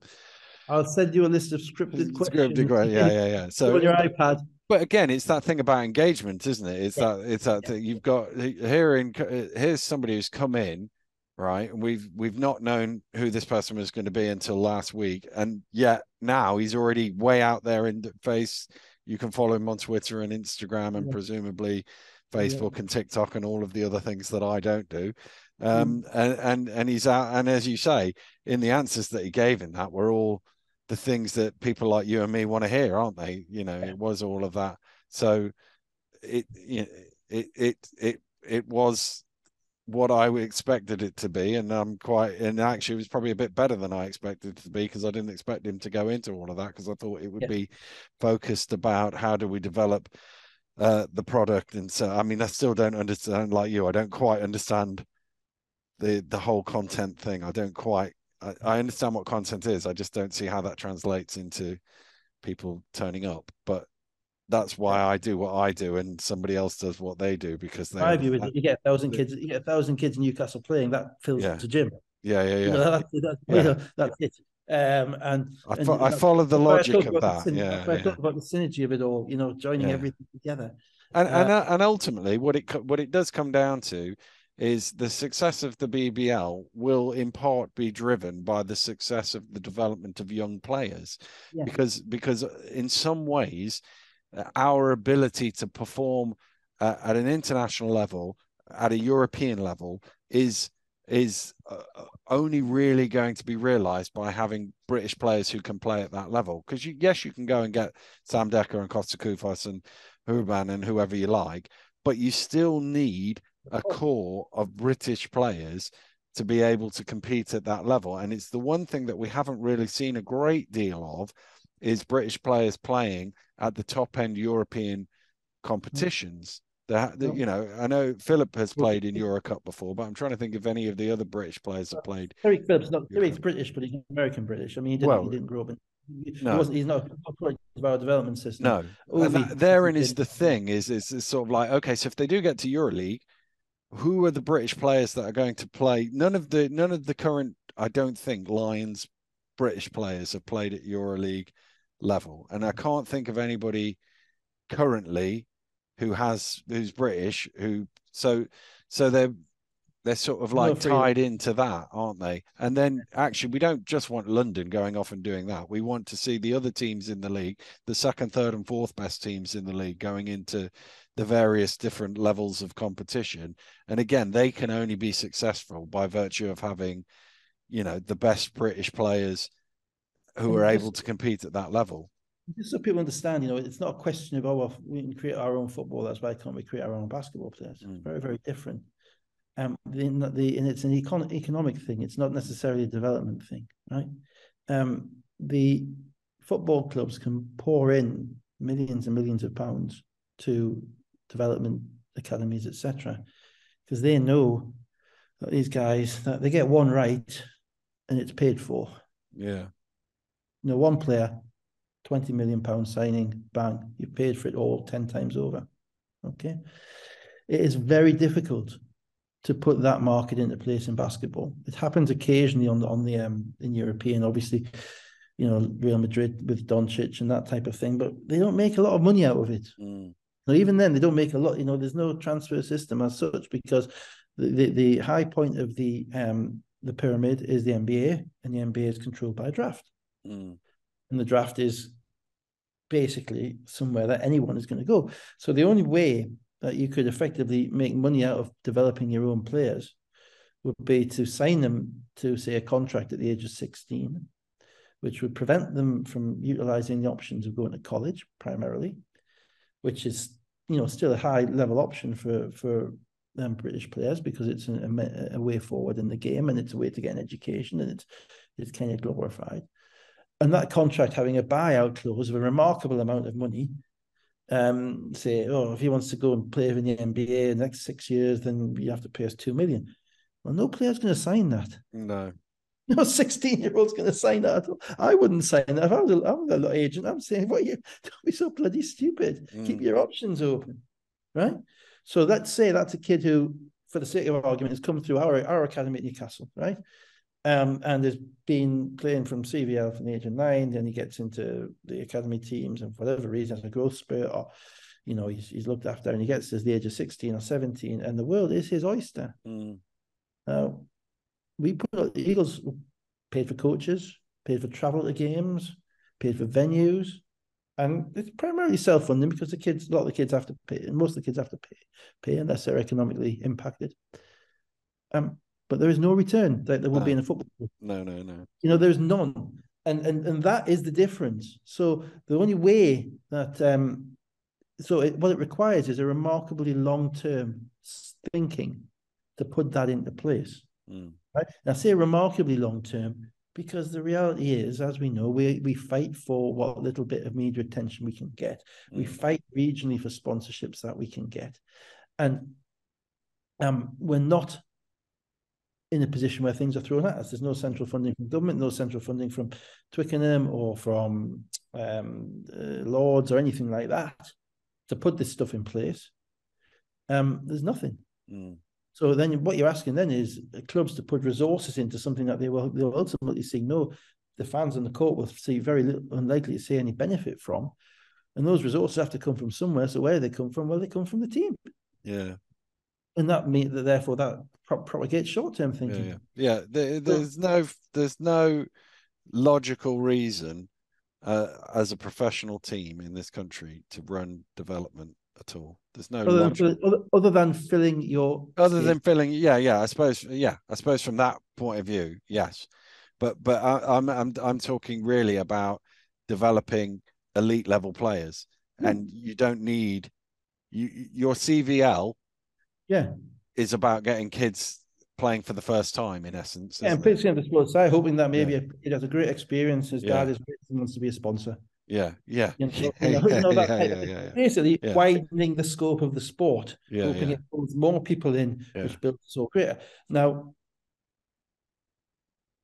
it's easy. That's that's I say it's easy to do, but that's something which is capable to do on a local level. Yeah, right.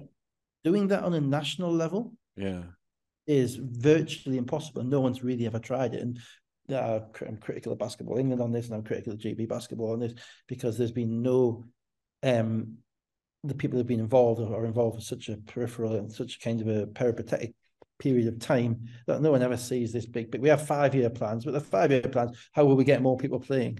Yeah, you know, that's it because that's what Sport England want on these numbers. Yeah, yeah, yeah. That's not that. That's not the. That's not the way forward. You know, the way forward is is root and branch, and, and the way forward is to put in place a scheme, a scheme which are, are financial incentives, which work on every level.